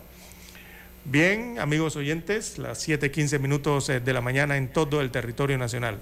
Don Dani nos pide una pausa, don Juan de Dios. A esta hora establecemos contacto vía satélite desde Washington. Gracias a Banco Aliado. 30 años. ¿Qué quieres crear? El Clan del Golfo cartel acusado de narcotráfico, corrupción y terrorismo en Colombia y Estados Unidos, dice estar dispuesto a negociar un posible sometimiento con el gobierno de Gustavo Petro. Hemos contratado los servicios profesionales de abogados y por ende conferido poder amplio y suficiente para que adelanten acercamientos, exploraciones y, de ser el caso, negociaciones jurídicas. El anuncio no cayó muy bien entre algunos senadores opositores al gobierno por considerar que tal acuerdo equivaldría a premiar a este grupo narcoterrorista. Es obvio que el clan del Golfo no va a perderse esta oportunidad política. Ya veremos en qué condiciones se les va a dar ese privilegio que les está entregando Gustavo Petro. Para el internacionalista Rafael Piñeros, el pilar para llegar a acuerdos debe ser que el clan del Golfo entregue las rutas del narcotráfico. Que les permita eh, eh, también encontrar otro tipo de organizaciones que contribuyen a la distribución de los narcóticos desde México y en los Estados Unidos. El senador oficialista Iván Cepeda, miembro del gobierno en los diálogos de paz con la guerrilla del ELN, celebra esta voluntad de paz del clan del Golfo. Esperamos es que se concreten los anuncios, que no se queden en palabras y que se pase pronto a un sometimiento a la justicia. Según las autoridades, el clan del Golfo tiene presencia en 241 municipios de 27 departamentos, entre ellos Antioquia, Nariño, Cauca y norte de Santander en la frontera con Venezuela. Jair Díaz, Voz de América, Bogotá. Banco Aliado, cumpliendo 30 años en el mercado, te invita a generar hasta el 3% con su cuenta Más Plus. Banco Aliado, 30 años. ¿Qué quieres crear? El reportaje internacional llegó a ustedes gracias a Banco Aliado. 30 años. ¿Qué quieres crear? Omega Estéreo, 24 horas en FM Estéreo. Problemas de tierra, reclamos por accidentes, despidos injustificados, reclamos de herencias, sucesiones, daños y perjuicios. Todo problema legal civil, penal y laboral, consulte al 6614-1445 Licenciado Juan de Dios Hernández le atiende. 6614-1445. Con atención en Panamá, Panamá Este, Panamá Oeste, Colón, Coclé, Santiago, Herrera y Los Santos. Anote y consulte 6614-1445. Noticiero Omega Estéreo.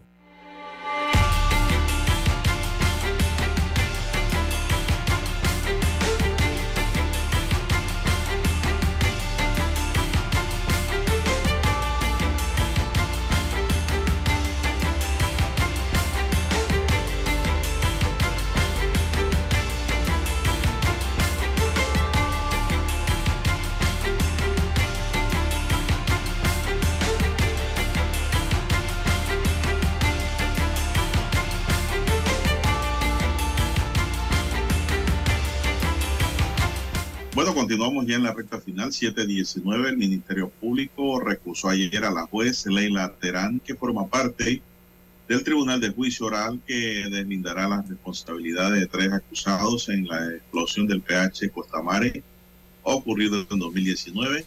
La sección especializada de homicidios explicó que un familiar de la juez es representado en un proceso por la firma Forense Mejía y Asociados, que también representa a los acusados en este caso. Además de Leila Terán, el tribunal de juicio lo componen Viterbo Quintero y José Madrid. El recurso interpuesto por la Fiscalía también suspendió el juicio oral del caso, que empezó el 6 de marzo de 2023 para deslindar responsabilidades del asistente de mantenimiento, el encargado de la administración de la propia horizontal y la empresa MTS Administración Total en la explosión de gas ocurrida en el PH Costa Mare en Costa Sur en el corregimiento de Bosco el día 31 de mayo de 2019. Así que se suspende provisionalmente el juicio, don César, amigos y amigas, mientras se resuelve la recusación presentada por el Ministerio Público. Son las 7.20 minutos. A ver si prospera o no prospera, que dicen los magistrados superiores sobre esta recusación presentada. Bueno, César, también tenemos que la Comisión Nacional de Elecciones Primarias del PRD cerró ayer el periodo de postulaciones a puestos de elección popular para las primarias de ese colectivo. El plazo cerró con la postulación de nuevos precandidatos a la presidencia. Don César, hay más precandidatos. Vamos a ver quiénes son. Son Calixto Silgado, Juan Felipe Pití, Córdoba, Eduardo Ríos Brown y Leonel Rodríguez. Estos son los nuevos precandidatos a la presidencia, don César. Días atrás también presentó su postulación Franklin Alberto Arosemena Torrijos y Pedro Miguel González. El diputado Cristian Adames y el vicepresidente José Gabriel Carrizo completan el listado de los aspirantes a lograr la candidatura presidencial del PRD para el 2024. Entre el 12 y 14 de marzo, la Comisión Nacional de Elección debe emitir o rechazar las postulaciones presentadas. Entonces, bueno, y la gente se sigue preguntando, don César, bueno, y Martín Torrijos dice que va, pero no ha dicho por cuál partido, don César. Bueno, eh, eh, eh, ahí alguien lo tiene que apoyar, ¿no? Porque no puede ser candidato presidencial sin colectivo político. Ya la libre postulación pasó el periodo para inscribirse en libre postulación. así que tienen que ser, tiene que ser alguno o algunos partidos políticos quienes respalden su candidatura o su aspiración, por lo menos a la presidencia de la República. Candidato no es todavía, tiene que apoyarle un partido político. El que más cercano se ve quizás sea el Partido Popular, que precisamente el sábado tiene una convención, eh, eh, perdón, tiene una reunión extraordinaria eh, dentro del Partido Popular para tomar decisiones sobre posibles modificaciones a sus estatutos. cuando ellos hablan de esa reunión de esa forma, don Juan de Dios, lo único que uno podría pensar es que van a modificar estatutos para poder permitir que ciudadanos que no están inscritos eh, en su partido, o sea, en el Partido Popular, puedan ser candidatizados a través de esa plataforma política eh, a la presidencia o a cargos de elección popular. Eso es lo que más uno pensaría. Eh, y sería por allí lo más probable, si, si, ocurre así, sería entonces el partido que apoyaría a el expresidente Martín Torrijos. Pero eso tiene que ocurrir todavía. Eh, hay que esperar al sábado a ver qué resulta de esa reunión extraordinaria en la que se habla de modificación a los estatutos del Partido Popular. Bueno, César, yo no creo que Martín Torrijos vaya a hacer un anuncio de esa naturaleza, eh, no teniendo un piso político. Claro que no, ¿no? O la seguridad. Digo, a mí esto es como un, compra, un compadre hablado, don César. El PP necesita como partido político un tanque de oxígeno, porque en esta vuelta que viene, si no lleva un candidato del peso como Martín Torrijos, lo más probable es que desaparezcan ya del mapa. Sí. Esto me recuerda. Y yo lo veo así. Sí. Eh, yo lo veo así. Sí, es cierto. Con Varela. Pero es algo parecido, don Juan de Dios, recordemos al menos algo parecido, ¿no?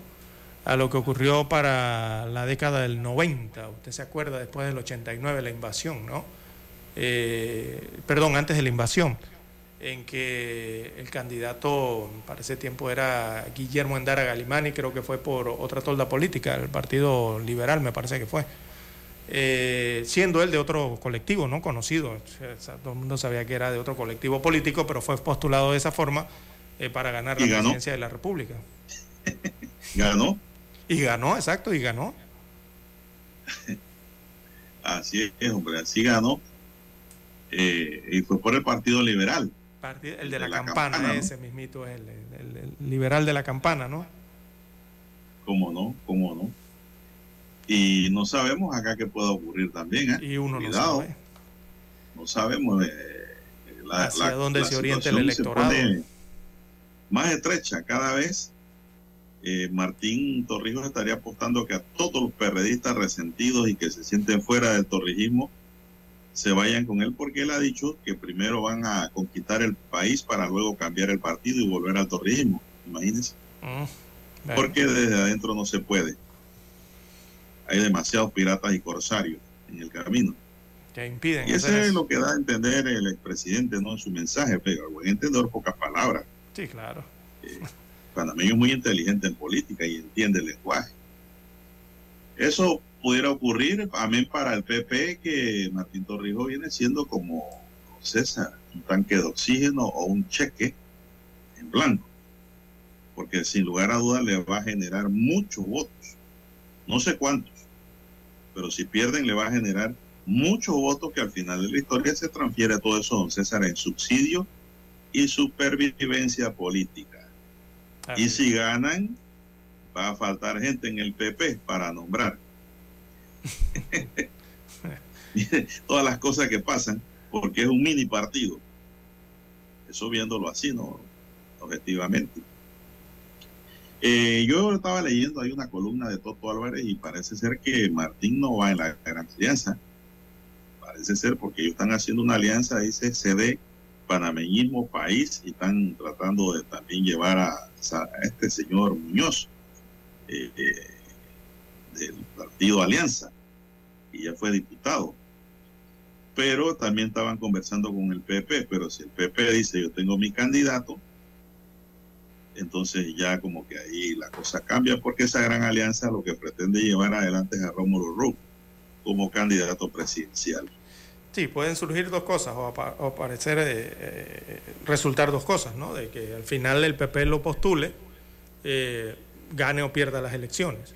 Y lo segundo es, eh, don Juan de Dios, de que entre más candidatos van, más se diluye el voto. Sí, señor. Esa es la otra problemática. Con menos porcentaje se gana. Todos los partidos. Con menos porcentaje se gana y ahí es donde le apuesta Lombana también. Exactamente, o apuesta el PRD. la juventud. Eh, apuestan todos, don Juan de Dios. Bueno, menos porcentaje. Pero eh, pienso que los que le ven menos oportunidades ahora, eh, pienso que aprovecharían ese escenario para avanzar hacia el sueño presidencial. Bueno, se nos acabó el tiempo, señoras y señores. Mañana seguiremos con el tema. Don Daniel Arauz Pinto nos acompañó en el tablero de controles.